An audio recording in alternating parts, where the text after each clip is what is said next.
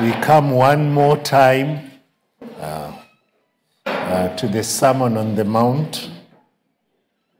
God has been kind so far. We've had 39 sermons from these chapters, three chapters, and uh, four or five Sunday school classes on the Lord's Prayer, again from this section of Holy Writ. Today we come to it one last time in my preaching through this series. As I conclude, we will hear a sermon from verse 28 and 29 of chapter 7.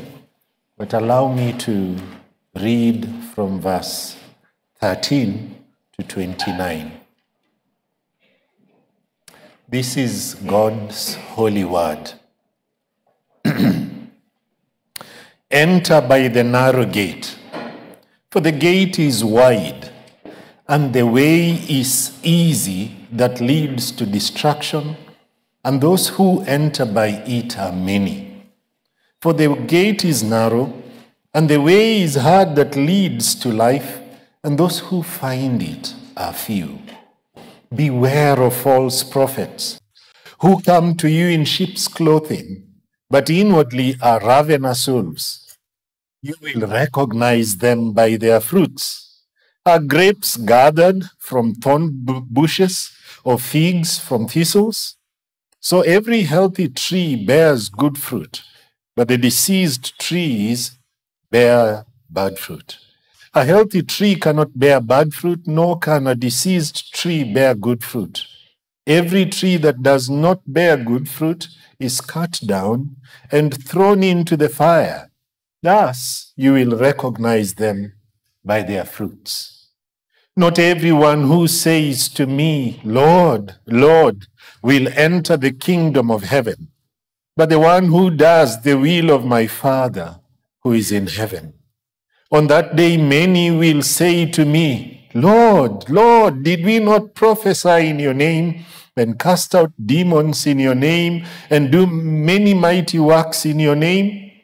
And then will I declare to them, I never knew you. Depart from me, you workers of lawlessness. Everyone then who hears these words of mine and does them will be like a wise man who built his house on the rock, and the rain fell, and the floods came, and the winds blew and beat on that house.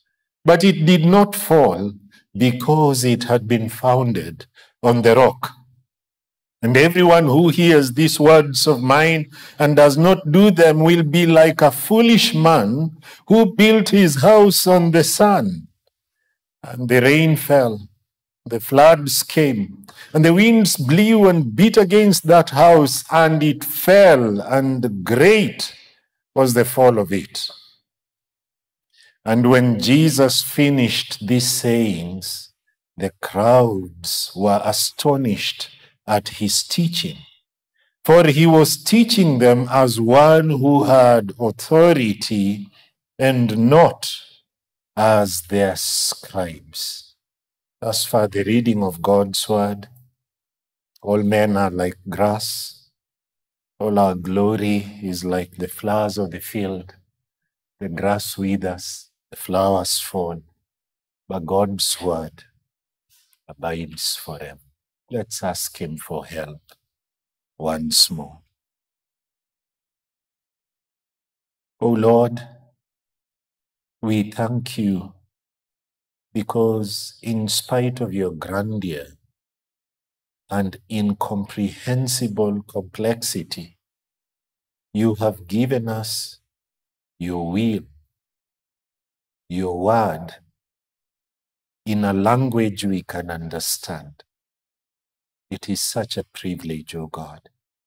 And we thank you. And today on Reformation Day, as we hold copies of Scripture on our hands, on our laps, we thank you concerning the many who shed their blood, the many who paid high costs for us to have these copies of Scripture. We thank you, O Lord. Indeed, you're building your church. The gates of hell would not prevail against it. And so, Lord, now as we come to your word, we please pray. Open our eyes that we may see wondrous things in your word. Create in us that heart that would be able to say, Oh, how we love your law. It is our meditation all day long. We pray this in Jesus' name. Amen. So 39 sermons down the line, plus four Sunday school classes. As we've gone through these three chapters, I have a question for you who has been there all that time. How have you so far responded to the Sermon on the Mount? And even if you've not been here for those many sermons, many of you are not in the Sermon on the Mount for the first time the question would be relevant to you too. How have you so far responded to the Sermon on the Mount? Today, I would like to show you from this text that conviction can sadly fail to be accompanied with conversion. And I hope to make a plea, a plea to each one of us who is amazed by the Lord Jesus Christ, who finds reason to keep coming back to hear his word preached, not to be one who is amazed at him, astonished by him, or struck by him while failing to be his disciple. Never in the history of the human race had there been a preacher, has there been a preacher like Jesus Christ or a sermon like the sermon he preached? Jesus, the promised Messiah, the son of Abraham, the son of David, the son of God, preached this sermon recorded for us in Matthew 5, 6, and 7. And yet, while this sermon was indeed amazing, and that was the response of the first hearers there in verse 28 and 29 of Matthew 7, it seems few people walked it then or walk it in our time. And that's a dangerous place to be, to hear what Christ has said and not to obey him is an extremely dangerous thing. This sermon, the Sermon on the Mount, in simple language and yet profound in meaning. We cannot plumb its depth, for it is too deep. We cannot scale its height, for it is too tall. We cannot measure its breadth, it is too wide. Can we calculate its influence? We cannot do that. We cannot exhaust the lessons in this sermon. Can we diminish its relevance? We cannot diminish its relevance. In fact, we cannot exaggerate its importance.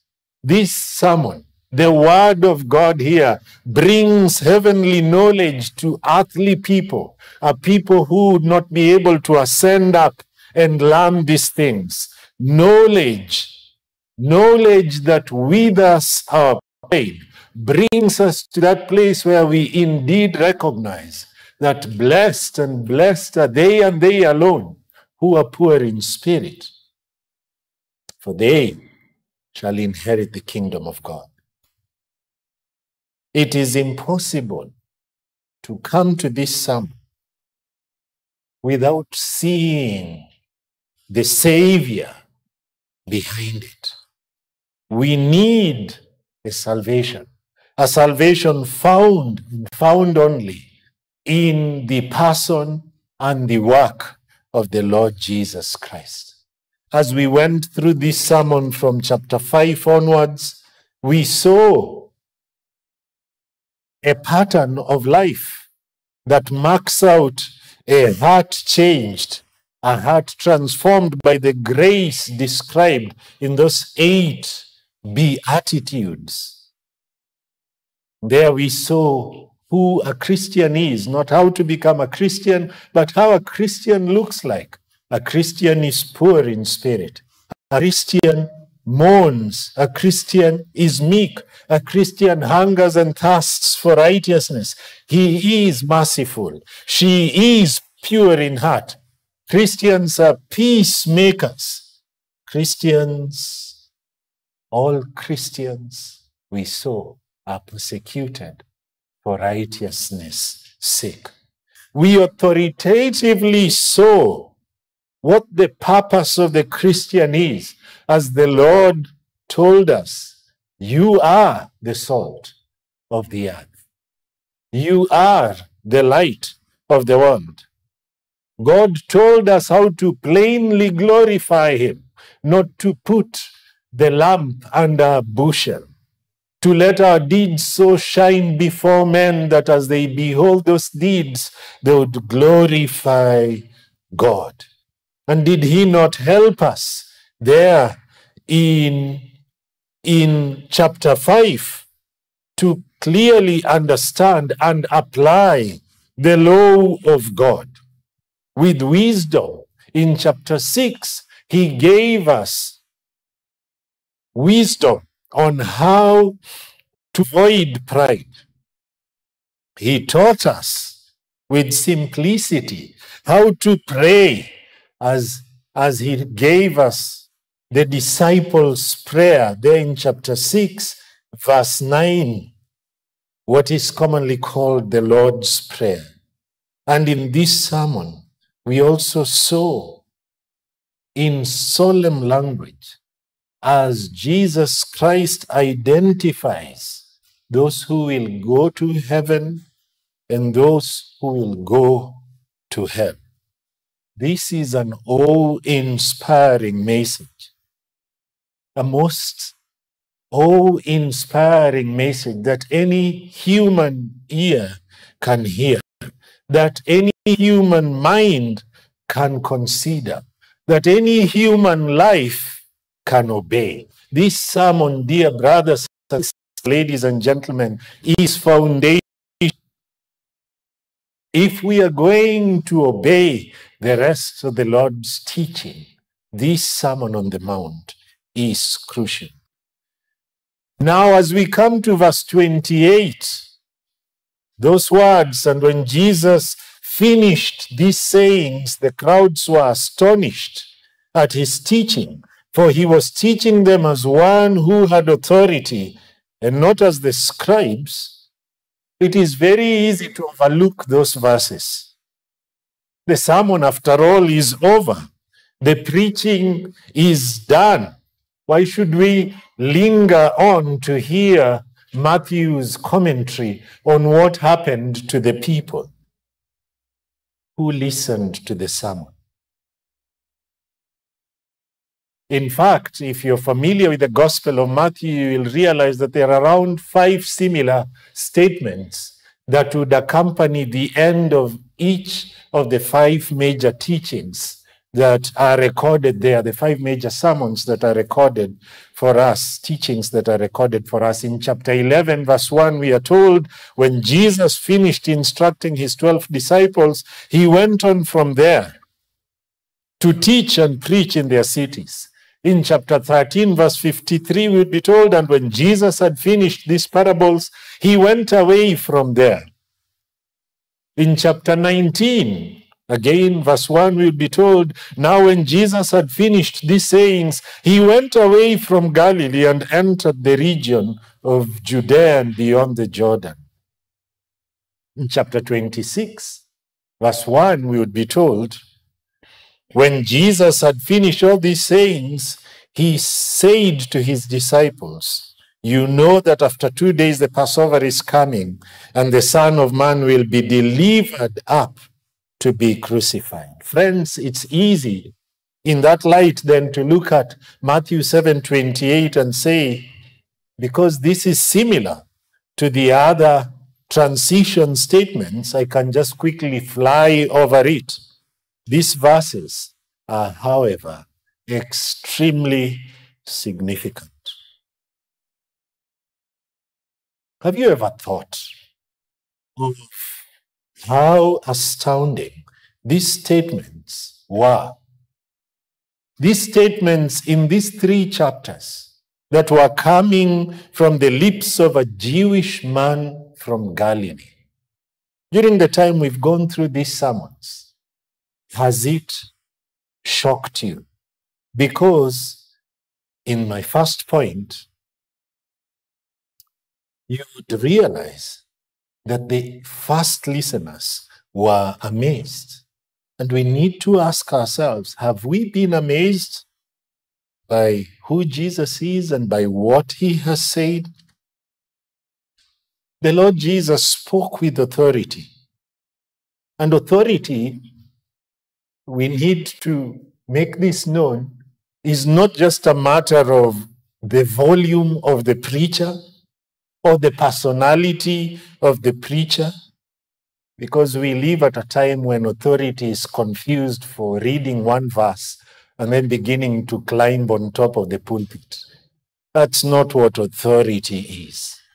Authority, dear brothers and sisters, here is the power of the Spirit that accompanied the message. It is an authority that today remains even in the preaching of God's word. It will draw people and at the same time it will repel people. Authority that accompanies the preaching of God's word as you listen to a preacher and at some point you transition and realize I'm no longer being spoken to the words of man. This is God speaking to me through a mere mortal is a thing that will either intrigue you or incense you. Maybe there is a time in your life when you have been astonished because these people were astonished. They were not just a little surprised, no, um, interested in what, excited, no. Astonishment is a word that we would use to describe not many occasions in our lives when you perhaps see a terrorist attack on TV, that's the kind of thing that astonishes. Perhaps those of you who are a little older, remembering 9 11 and seeing planes crash into a building, and you're thinking, okay, this is not Kenya, this is America, where they are supposed to have detected this before it ever happened and to see super skyscraper crumbling down, that's an astonishing thing.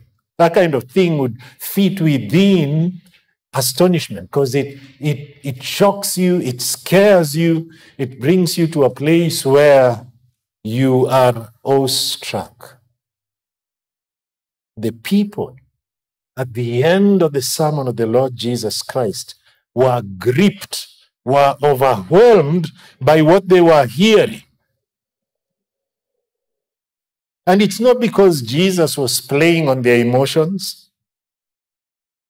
His listeners were not shocked because he had whipped up their emotions. The listeners were amazed by who was teaching and by what he was teaching. The manner and the message of the Lord Jesus Christ in his teaching astonished them. Let me jog your mind as we go back to the sermon so that perhaps we see if we have been astonished as we listen to this sermon.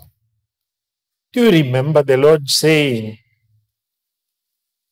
the traditions of the scribes and the Pharisees must be challenged.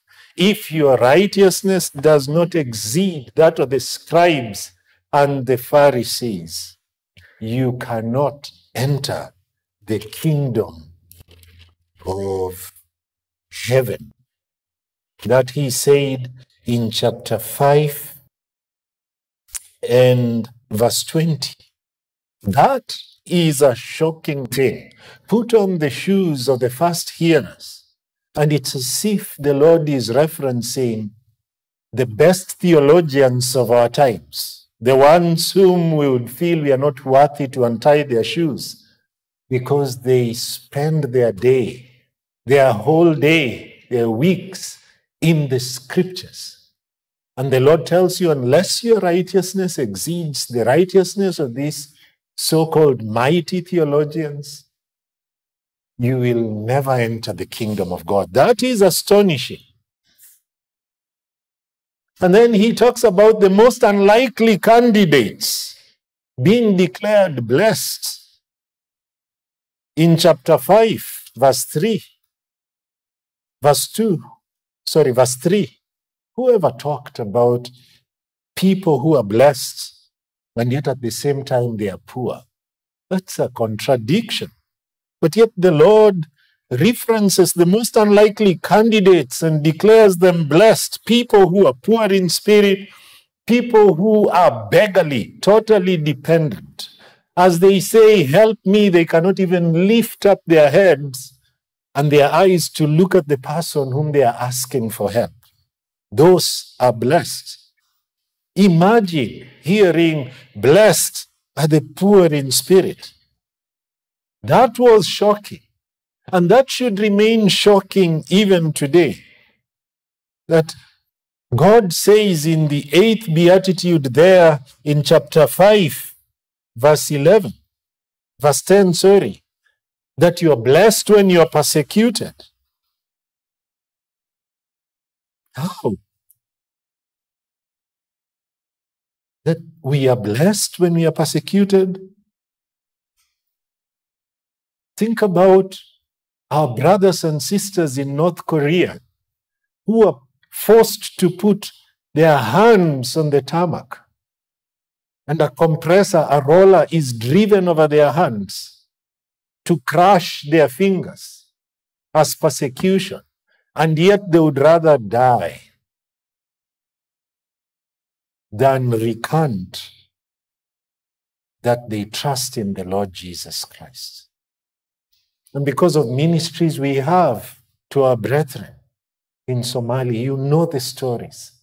You know what they've gone through. You know what they are going through. It is shocking to hear that you're blessed when you're being persecuted. This sermon is rather backward, we should have thought, because it goes against the grain the grain of the flesh. Love your enemies? Oh, that should shock us. Think about the people who have hurt you the most. And then hear the call from the Lord as He preaches this sermon. The call to you to love, to love them, to love them like Jesus while the reality is you legitimately feel hate towards them because of what they have done to you. Think about the interpretation of the law as a matter of the heart, not just mere externals. Anger in the heart would be murder. Lust in the heart is rotten adultery. Righteous deeds done in pursuit of the accolade of fellow man would not result in any blessing for you in heaven. This is jaw dropping truth. Think about in chapter 6, verse 25 onwards. He commands you to seek his kingdom and his righteousness before you seek your food. That is shocking. That is shocking. It was shocking. It should be shocking today. And yet he makes an indisputable defense for this command seek first the kingdom of God and his righteousness. On the day of judgment, he tells us another shocking thing. He will be the one who will separate the sheep from the goat, as we will read, is later on taught in Matthew 25.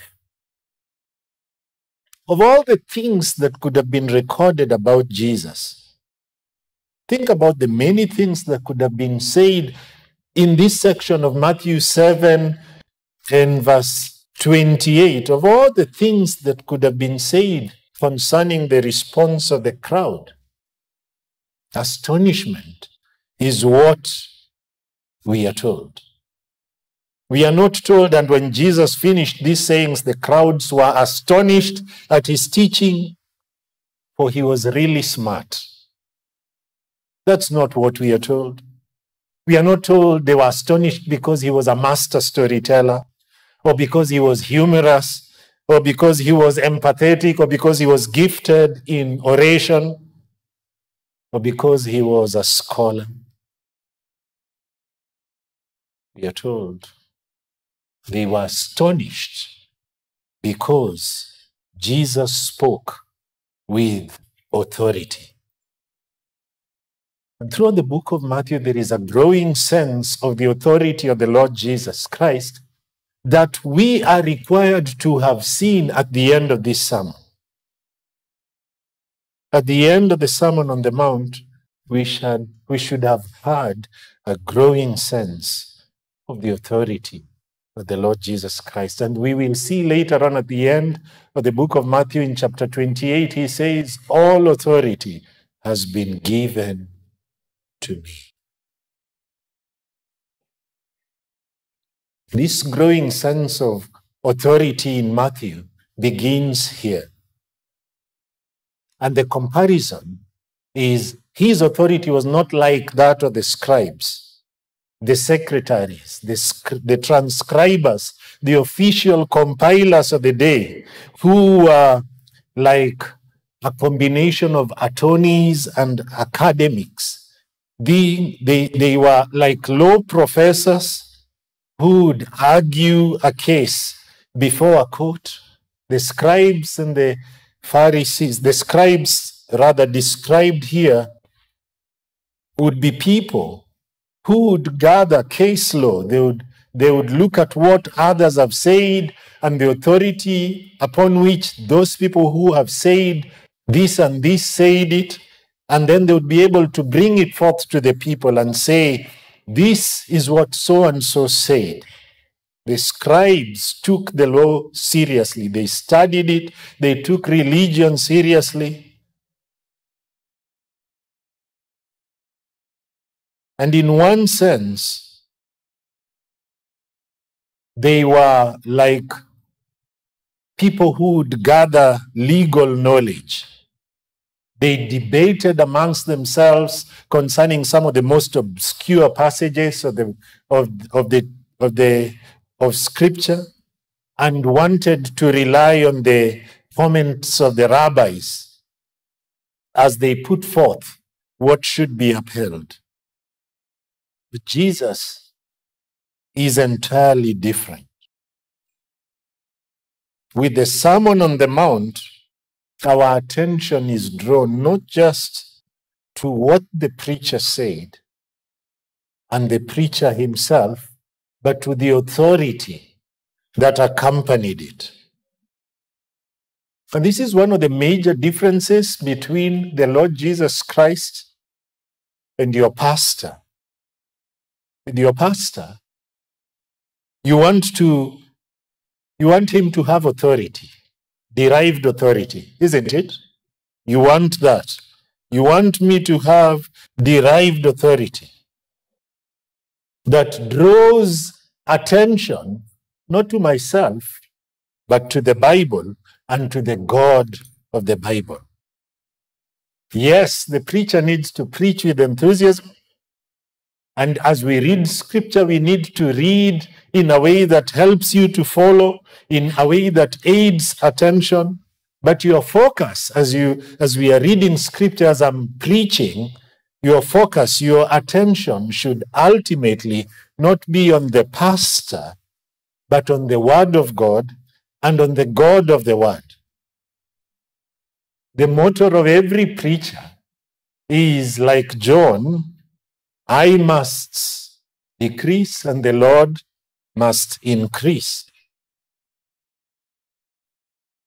And for those of us who preach, we need to constantly remind ourselves that no man will be successful at both impressing the listeners and coming across as if he is clever and at the same time showing that Christ is mighty to save.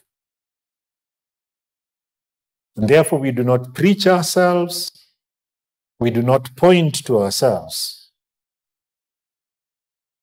But Jesus is different. For three chapters, he is quite unrelenting in pointing to himself, in ensuring you see him. And that must have been shocking to the hearers in chapter 5, verse 11. He says, You are blessed if you are persecuted on my account. Did you see that? Imagine a preacher from Galilee standing and saying, Blessed are you. When others revile you and persecute you and utter all kinds of evil against you falsely on my account. On my account? What would you think if I if I told you Hey, brothers and sisters, blessed are you if you are falsely persecuted on my account. You tell me, take a walk, take a walk, go breathe some fresh air. You need some, some fresh air. Looks like uh, you've been a little stressed recently. Who talks this way? Now look at chapter 5, verse 17. He talks about do not think I have come to abolish the law or the prophets. I have not come to abolish them, but to fulfill them. Fulfill. That's a serious thing to say. Abolish. That's a serious thing to say. I have come, not I have been born, not I have started my ministry. Come from where? He's not saying I've entered the ministry. So, what do you mean, Lord? We all have a dad and a mom. Surely you have been born. I have been born. What are you saying? I have come. Should you not more accurately say, I have been born? And then fulfill, using the language of fulfillment. The Lord is saying, I am the climax, the point, the completion of all that the prophets and the law says. That should cause us to wake up and ask ourselves, who is he? You hopefully should wonder, why you need to make a statement about yourself in relation to the scripture? Surely, do we not all stand on scripture? Can anyone abolish the scripture? Why do you even think that we would think you've come to abolish the scripture. We are so used to these words that we are not struck by them. Because if this is not true, it would be extremely scandalous of anyone to say such things. If your pastor stood here again and told you, open your Bible to such and such a chapter. And then he said, actually, don't look at your Bible, look at me. I am the fulfillment of, of what is there.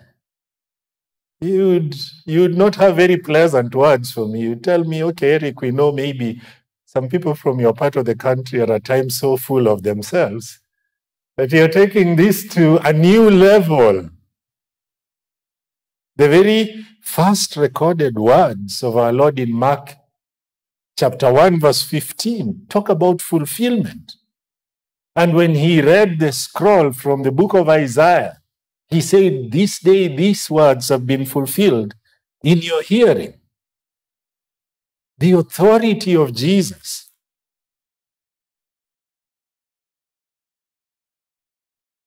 In chapter 7, verse 21,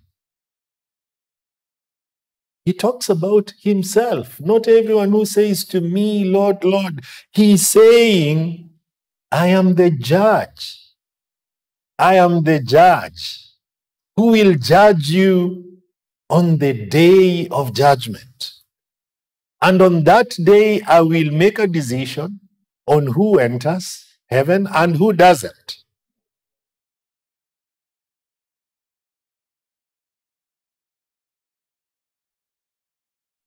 Jesus states these things clear.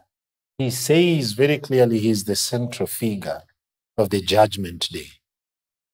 Everyone who hears these words of mine, he says in chapter 7, verse 24, and does them is wise. So, being a wise person or being a damnable fool swings, he says, what you do with what he has said. That should shock us. Has he just, has he not recently just told us not to be hypocrites who seek to draw attention to ourselves as we pray, as we give, as we fast? But Jesus puts himself forward, not simply as a commentator on the law, but as the legislator of the law. He is not just a pointer assigned to the law, he is the point of the law. The scribes spoke from authorities, but our Lord and Savior Jesus Christ preached with authority. There are many of us who want the Sermon on the Mount because they think it gives ethical instruction that is unalloyed with doctrines. We like the ethical teaching that does not come accompanied with doctrines. And so politicians will quote it. Your head of business development, your sales manager will quote will quote it. He'll tell you, ask and you will receive, seek and you shall find. Therefore, go out and cold call people. Because if you ask, you will receive. They, they quote it out of context without fear because they, and the golden rule do unto others. But are we sure? Do we know the person behind the Sermon on the Mount? Everything in the sermon demands that we ask and answer the question who is this man? Who is this man who is preaching to us? Have you been amazed by who Jesus is? Because this sermon confronts us with a demand to realize that Jesus Christ is not just a good man, He is God. He gave you life, you owe your life to Him. He gave you the laws, you owe Him your obedience. And He will judge you. Therefore, you owe Him accountability. She is not simple. This is not just easy ethics. This is the God man confronting us. So the crowd was astonished. They were amazed. They were at the end of this sermon on Facebook and Twitter and doing blogs about amazement from what the Lord had said. Secondly, and this took a bulk of our time intentionally. Secondly, please realize that amazement with Jesus is not necessarily the same salvation. Astonishment is not necessarily the same thing as discipleship. being vaguely pro Jesus is not the same thing as being a Christian. It is not enough just to be amazed. It is not enough just to be amazed by the Lord Jesus. Do you know him? Have you put your faith in him? To really believe in Jesus is not just a yes to his wise sayings or just a yes to his ethical standards. It is not just following him because of his miracles. All these are not helpful unless you also know him. Know him, know the teacher himself, the Lord Jesus Christ himself. Pray to him for forgiveness, forgiveness of your sins. Not just forgiveness of sins in general, but specific personal sins, real sins that he will hold you to account on. Because you have offended the real God who makes, who calls the shots concerning your life. Sadly, sinful man can hear a message and remain unchanged. And that's one of the difficulties we face when we preach, whether in this setting or as a, a head of a household, as you're teaching children at home. You face that difficulty. You come up to that difficulty where you can preach your heart out and preach and preach and preach for transformation and encounter people who hear and hear and hear intently, but not for obedience. There is no obedience that they show. You can imagine what it was for the Son of God, who knew the end of every unrepentant sinner, to see people who listened, who were pro Jesus, who would come back to church again over and over again, but yet whom he knew were not disciples. Were these people described for us in verse 28 and 29 converted? It does not say the disciples were astonished. The commentary of Matthew here, unlike at the beginning in chapter 5, where it's clearly the disciples who came up to him on the mountain, chapter 5, verse 1, his commentary now here in chapter 7, verse 28, is on the crowds a language that will be used severally in the book of Matthew. We are not told whether the disciples or how the disciples responded. It's likely that they were also astonished. But that's not what Matthew is talking about. He tells us about the crowds. A crowd that was wowed by the truths but as we look later, and even earlier, and in other Gospels, they were not saved. And we are told in chapter 8, verse 1 seeing the crowds, he went up on the mountains. No, sorry, in chapter 8, verse 1, when he came down from the mountain, great crowds followed him. So this crowd continued to follow him. And they followed him, we know, for miracles. We followed him because of the message. But this same crowd, later on, this same crowd, later on, at the persuasion of the chief priests, would prefer Barabbas to be released and Jesus Christ to be crucified. They had seen it all listened to the sermons, watched the miracles. They had been recipients of the bread and the fish. And yet, when they were asked by Pilate, Whom shall I release? Barabbas But this man, Jesus Christ, they said Barabbas. And when they were asked, What then shall I do? Jesus Christ, what did they say? Crucify him. Subject him to the most painful death known to man. They had been there. They had come to church. They had participated in saying, Wow, did you hear that? They were astounded. The teachings had gripped their heart, had, had, had got their attention to the point that they were astonished.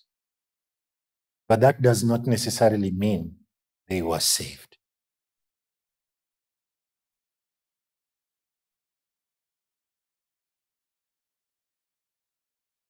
Thirdly,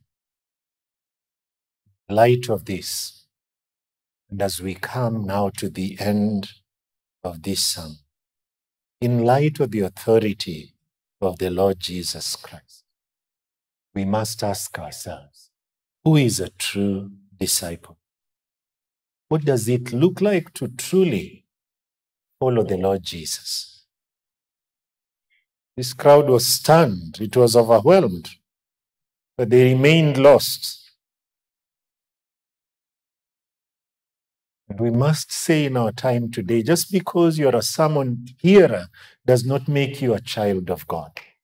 Just because you are with the crowd, you are a member of this church, does not necessarily make you a child. Crowds continued to follow Jesus. He was a great preacher. We don't know if they repented. We know they were impressed by his teachings.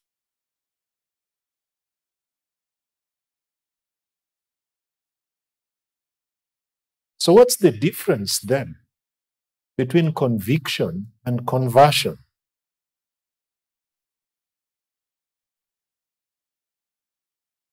When the truth of God is being faithfully preached, you will know. You will know that God, not just the preacher, is speaking to you.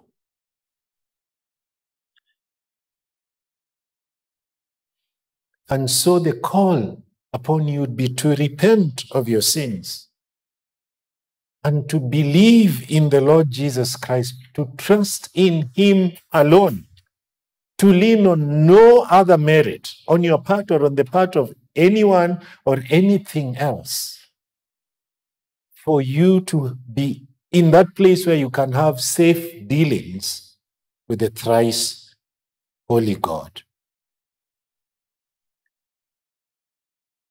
Repentance of your sins and believing in Jesus Christ. Examine yourselves. Let us examine ourselves. Are you trusting in the Lord Jesus Christ? Or are you just following a religious crowd? You can follow religion. In fact, you can even follow the right religion, like these people did, and not be a Christian. Look up to Jesus. Repent your sins and trust in Him alone for your salvation. So find out where you are in the Sermon on the Mount. Are you in the words of our Lord? One who has entered by the narrow gate that leads to the narrow road that leads to life? Or have you entered by the broad gate, the great, the broad gate, the gate of, I'm part of the religious crowd? That leads to the broad road that leads to destruction? Are you sure you are trusting in Jesus Christ alone, his person and his work? Do not trust in yourself. It is so easy to trust in yourself. It is so easy to look at the Lord Jesus Christ and be mesmerized. Even his enemies said, Never spake a man like this. And so, in the words of Ryle, a religion that costs you nothing, but hearing sermons will prove at last to be a useless thing. Let us look up to Jesus and not be mere sermon hearers, but out of love, out of obedience to the Lord Jesus, let us put our trust in Him. Let us be those who are truly converted. At the end of the book of Matthew, we are told about the authority of Christ in Matthew 28 18 to 20. And Jesus came and said to them, All authority in heaven and on earth has been given to me. Go therefore and make disciples of all nations, baptizing them in the name of the Father and the Son and of the Spirit, teaching them to observe all that I have commanded you. And behold, I am with you always to the end of the age. Jesus says, All authority, not some authority, not a lot of authority, not most of it, but all of it has been given to him. Every one of us in this room should bow at the name of Jesus. In fact, every one of us will bow at the name of Jesus. It's not a matter of if, it is a matter of when. On this side of eternity, the Lord mercifully grants us an opportunity for us to bow without Him breaking our backs. But it is appointed for man to live and to die, and after that, judgment.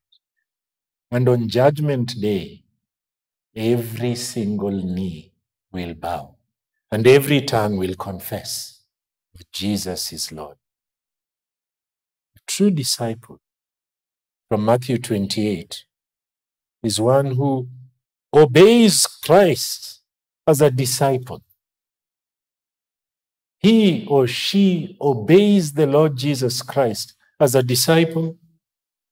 He or she joins, secondly, with other disciples. He or she makes other disciples. Simple litmus test. We can look at ourselves and ask the question do I obey Christ as a disciple? And the first command he gives you is to believe in him. Do you obey him? Do you obey Christ as a disciple? Secondly, do you join up with other disciples? And thirdly, are you making other disciples? Those of us who would say yes to those three questions in various degrees, we are not perfected would be able to say, but for grace. Apart from the Lord mercifully opening my eyes, I would still be in the crowd that would follow. But my conviction would not have necessarily been conversion. Many of us here would be able to look back and say, before I came to faith, perhaps I listened to close to 200, 2,000 sermons. The Lord has mercifully now saved. But for grace, I would still be in that crowd, astonished, only later on to say, Crucify. May the Lord help us to flee to Him for salvation, and having turned to Him for salvation, to rejoice in His mercies for us. Amen. Our Heavenly Father, we thank you enabling us to go through the Sermon on the Mount. Please help us so that this would not be the last time we look at it. May we be found often with open copies of Scripture before us.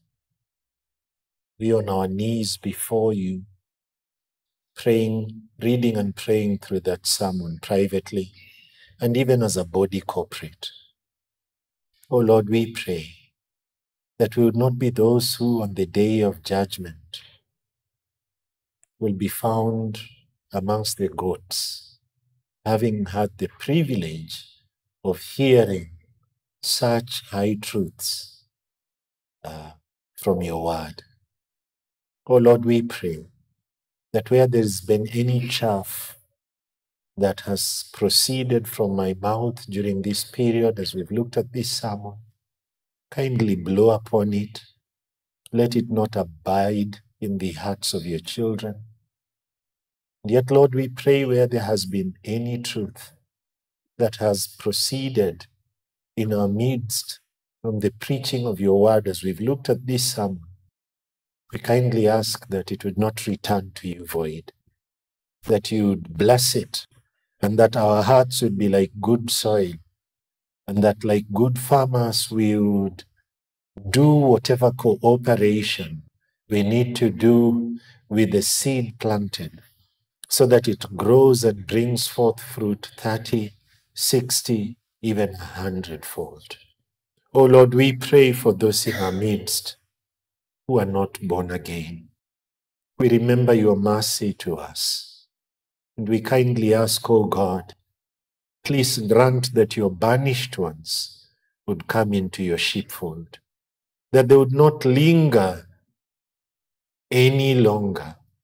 Instead, O oh Lord, even right now, even this very day, that they would call upon your name, that they would repent of their sins that they would put you, their trust in Jesus Christ and that you would give them the gift of eternal life, that you would bo- give birth to them anew, that you would give them a heart of flesh in the place of hearts of stone, that where their sins be as red as crimson, you'd cleanse them, make them as white as snow, declare them righteous, and give them your family name. Oh Lord, we pray that those of us who are saved would be strengthened, that we would be strengthened out of these waters that we have drunk from, that we may continue to pilgrim on, knowing that our day of redemption is now nearer than when we first began. We please pray these things in Jesus' name. Amen. And now may our Lord Jesus Christ Himself and God our Father, who loved us and gave us eternal life, comfort and good hope through grace, comfort your heart and establish them in every good work and word. Amen.